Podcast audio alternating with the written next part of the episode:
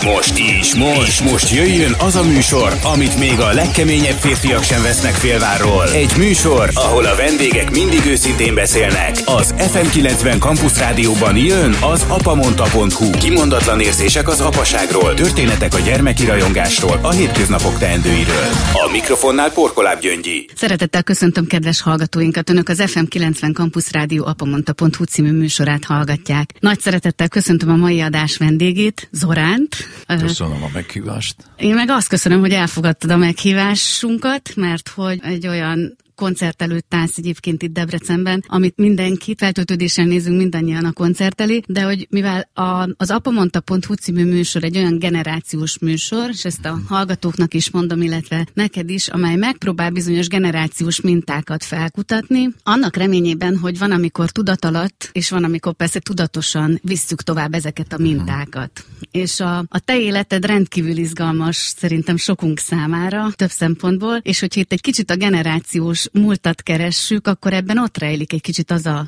csapatmunka vagy csapatjáték is, amit itt esetleg ma a költségközpontban a színpadon is láthatunk. Mi az, amire te vissza tudsz emlékezni azzal kapcsolatban, hogy szüleid ágáról, vagy akár a testvéreddel való közös munka során, mint mintát viszel tovább, és esetleg látod a gyerekeidben tovább élni ezeket a, az értékeket, mintázatokat? Nem könnyű kérdést tettél föl. Bocsánat, mert, de tényleg nem, nem és baj, elgondolkodtam én is itt a végén, de, de foglalkoztat egy ideje már veled kapcsolatban ez. Az a helyzet, hogy az egész családunk Belgrádban született. A papa az ottani egyetem elvégzése után diplomata lett, és először Prágába kerültünk két éves akkreditációra, és onnan jöttünk át Budapestre, és mindenféle politikai viharok közepette itt ragadtunk szó szerint Magyarországon. Először politikai emigránsok lettünk, ezt egyszerűen kineveztek bennünket annak, aztán elég gyorsan megkaptuk a magyar állampolgárságot, és nem mentünk vissza Jugoszláviába, de hát ennek nagyon szövevényes világpolitikai okai uh-huh. voltak, akkor lett a Titóból, Jugoszlávia akkori elnökéből az imperialisták láncos kutyája, és elszakadt tulajdonképpen Jugoszlávia az akkor mm. alakuló félben lévő népi demokratikus országok tömbjéből. Többek között ez is okozta azt, hogy nem tudtunk visszamenni, és a szülőktől én tulajdonképpen zenei vonalon azt a muzikalitást kaptam, ami nem nyilvánult meg ami konkrét zenélésben, de a papának volt egy harmonikája, amit Dusán is, meg én is azért elő-elő vettük, uh-huh. és tulajdonképpen az első ismerkedéseink a zenével az ez volt, már a konkrét játék uh-huh. értelmében vett zenével. De ez az első hangszer is volt egyébként, amit a Igen, igen, mert a mama hegedült még uh-huh. fiatal korában, aztán később ezt nem folytatta, de a hallás szempontjából nem volt mindegy sem az, hogy a papa nagy nagyon szépen énekelt, a mama is, mhm. és uh, ugyan ezt nem gyakorolták semmilyen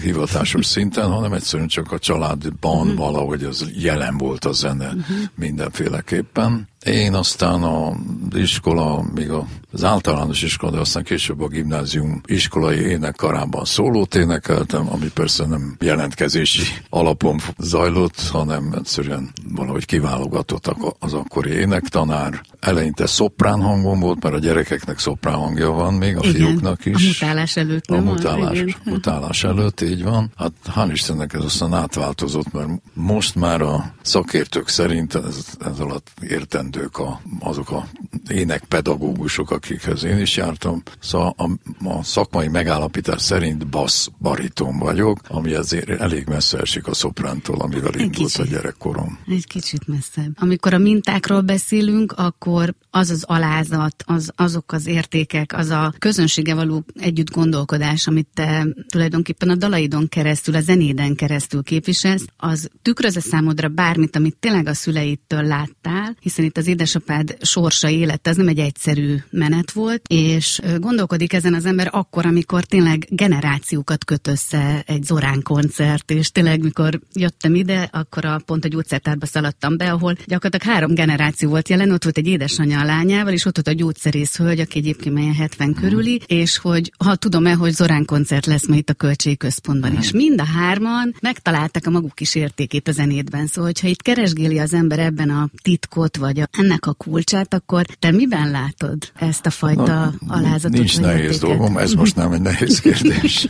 de hát Dusán szövegeiben. Ugyanis uh-huh. mi testvérek vagyunk, és ajándékkal kaptam meg ezt, ezt az élettől, hogy úgy tudja írni nekem a szövegeit, mint a magának, magának írná, vagy uh-huh. talán még jobb is, ha nem a saját szerepébe helyezkedve, hanem a, tehát a rólam való elképzeléseit írja meg, de nem is szólnak a dalok rólam, hanem kimondottan mi, az élet különböző szituációiról, mm. és olyanok, amik nem fogalmaznak semmit külön valamilyen fikció formájában, hanem konkrétan írottak azokról az eseményekről sokszor, amelyek velünk történtek. Hát volt egy Tánc című dal, amit speciál nem Presser Gábor zenéjére írt, hanem Leonard Cohen dalára. Az egy az egybe elmeséli a szülők történetét, persze azzal a költőiséggel és, hogy is mondjam, a konkrétizmus mm. kerülésével, hogy azért általánosíthatóbb is legyen egy-egy szöveg. Szóval összegezve ezt úgy mondhatom, hogy nagyon könnyű dolgom van, nem kell soha valamilyen szerepbe helyezkednem ahhoz, mm. hogy elénekeljem bármelyik dalt. Mondom, vagy rólunk szól konkrétan, vagy szólhatna rólunk akár, mm. vagy másokról, akiknek a helyzetét el tudja képzelni egy költői vénával megáldott mm.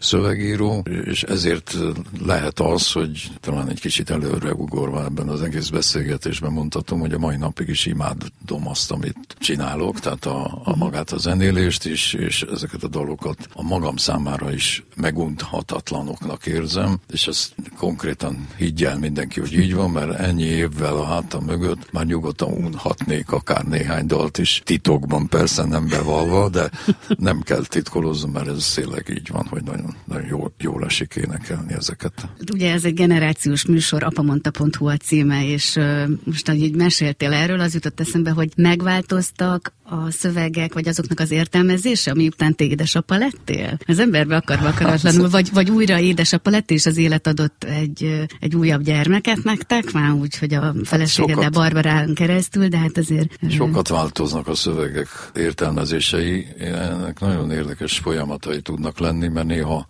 néha aktuálisabbá válnak, mint amikor voltak, amikor születtek. Uh-huh. Tehát valami olyasmit produkál az élet, ami újra előhozza a, azt, a, azt a fogalmi részét egy-egy dalnak, ami, amikor született, de sokszor átértelmeződik, új gellert kap az egész valahogy elkezdek rájönni arra, hogy ez mennyire igaz ma is, amit éppen énekelek, és ezt néha a konferálás közben is el szoktam mondani, hogy ez a dal speciál nagyon régen született, de ma is teljes érvényvel működik, ha egy kicsit jobban belehallgat az ember a szövegbe. Most Debrecenben vagyunk, valószínűleg ismered Szabó Magdát, vagy legalábbis persze, azt, hogy persze, ő persze. kötődött. Sőt, Barbara játszott tőle. Így van, kötődött a városhoz, és ugye az Apám hitte című dal azt szerintem sokunk számára mai napig nagyon elgondolkodtató üzeneteket fogalmaz meg, és az ember tényleg újra és újra hallgatja. Már azok is, akik esetleg elveszítették az édesapjukat, mm-hmm. és azok is, akiknek még él, de hogy Szabó Magdának van egy Hinni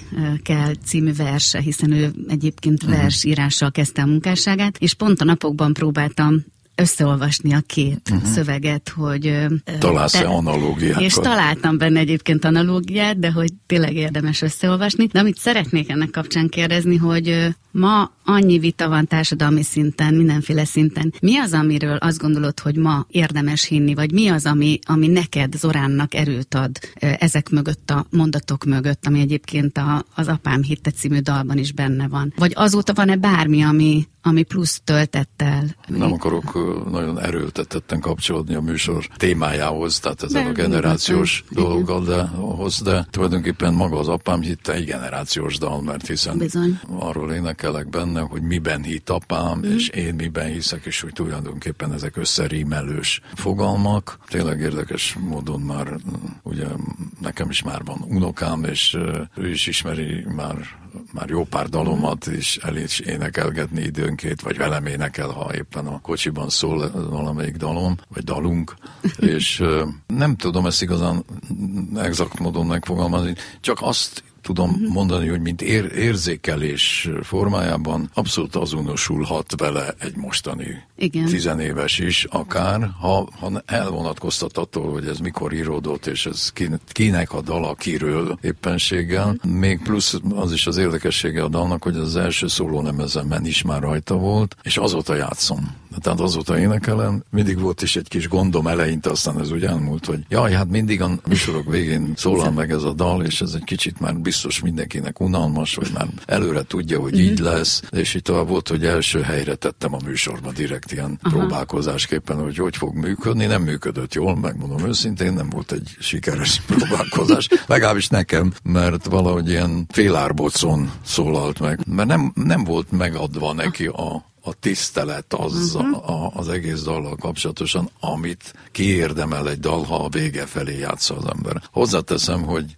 kicsit rontfosztás is történt menet közben, mert a kóló olyan sikeres lett a repertoáron belül, hogy sokszor azzal zárunk, és nem az apám hittével. Habár az apám hitte is volt már az utolsó előtti, volt kettővel az mm. a vége előtt, mint ahogy a végén is nagyon Igen. sokszor. Szóval ez is egy kicsi mutatja azt, hogy milyen sok értelmezése bír lenni, hogyha így lehet vele játszani ebből Igen. a szempontból, és hova szerkeszti be a műsorban az ember. Valószínűleg meg is találja maga helyét egy-egy koncerten ez a dal legalábbis a telelkedben is mindenki. Igen. Ugye közeleg itt a november eleje, amikor akarva akaratlanul ugye a veszteségek kerülnek a középpontba. Én közel 20 éve foglalkozom hospisszal, ami a uh-huh. életvégi gyógyíthatatlan betegeknek és családtagiknak az ápolását jelenti, és ugye van egy olyan dalod, a Kell ott fenn egy ország, amely uh-huh. ezzel kapcsolatban egy óriási segítség sokszor lehet látni azoknak a családoknak, akik ilyen veszteséget élnek meg. Ennek kapcsán mi nagyon sokszor az életvégi emberi méltóságról is, úgy egyébként az életünkön áttartó emberi méltóságról is szoktunk beszélgetni már óvodásoktól egészen uh-huh. középiskoláskorig és aztán felnőttekkel, hogy ma mit látsz, lehet, hogy ez sem egy könnyű kérdés, az emberi méltóság mikéntjét meg tudjuk élni, tudunk egymásnak közösségi szinten segíteni, vagy te Zoránként egy színpadon a közönséggel együtt gondolkod, például egy ilyen dallal tudsz-e üzenni, vagy segíteni neki? Hogy éled meg akár színpadon tényleg ezt a dalt elénekelve?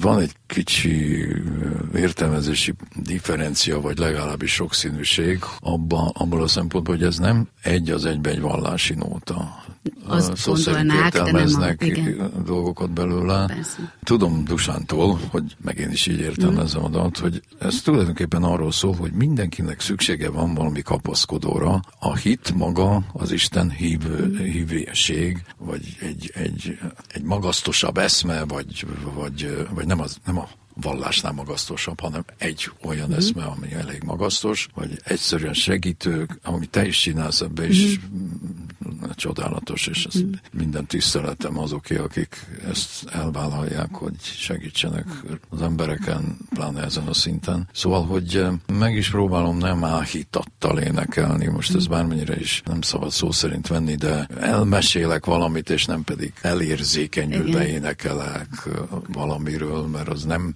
tenne jót mm. magának a dalnak az értelmezésének. Szóval valami pici kis távolságtartásnak lennie kell, mert hiszen nem akarok belemászni mások lelkébe semmiféleképpen sem. De érdekes, hogy ezt mondod, mert mi is azt látjuk így a munkánk során, hogy nagyon fontos, hogy valahogy odaig eljussunk, hogy a halál az lehet, vagy a veszteség természetes része az életünknek. És erről kell tudnunk beszélni, kell tudni megkérdezni a másikat, és uh-huh. ezek a dalok egyébként ebben nyújtanak segítséget, úgyhogy ezért volt nagyon érdekes. Egy utolsó kérdés itt a, a műsor vége felé. A műsor címéhez kapcsolódóan, hogy apamondta.hu. Beugrik-e neked egy mondat, vagy egy élmény, amit édesapád mondott, és a mai napig él és dolgozik a fejedben, vagy akár olyan gondolat, vagy mondat, amit te is továbbadsz a gyerekének, vagy már továbbadtál? Nem tudok egy bizonyos mondatot mondani, csak azt az egész, nem tudok jobb szót mondani, attitűdöt, amit ő képviselt az életben. Uh-huh. Egyrészt börtönben ült, háborúban harcolt, hát fordító sorrendben, de mindössze csak sorolom, uh-huh. hogy mi minden. És mindig, mindig volt benne egy tartás, egy, egy tisztességesség, ami, amit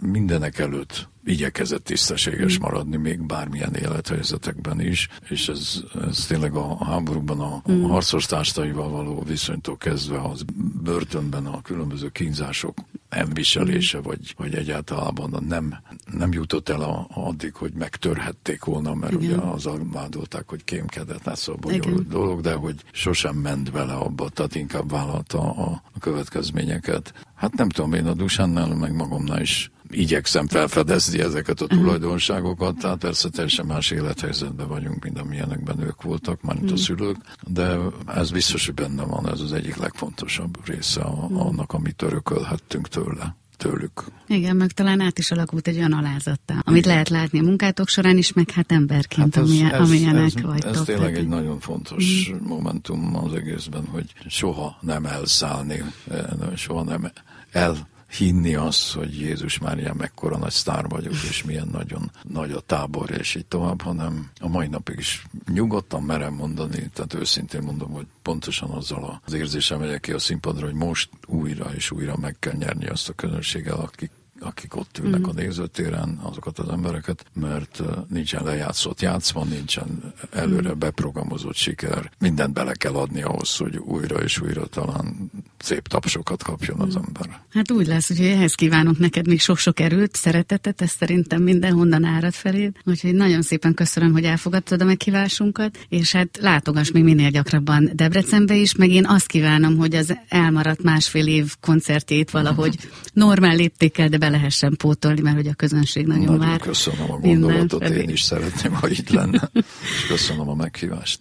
Köszönöm szépen hallgatóinknak is a figyelmet. Önök az FM90 Campus Rádió apamonta.hu című műsorát hallgatták. Búcsúzik Önöktől a szerkesztő műsorvezető Porkoláb Gyöngyi. Viszont hallásra.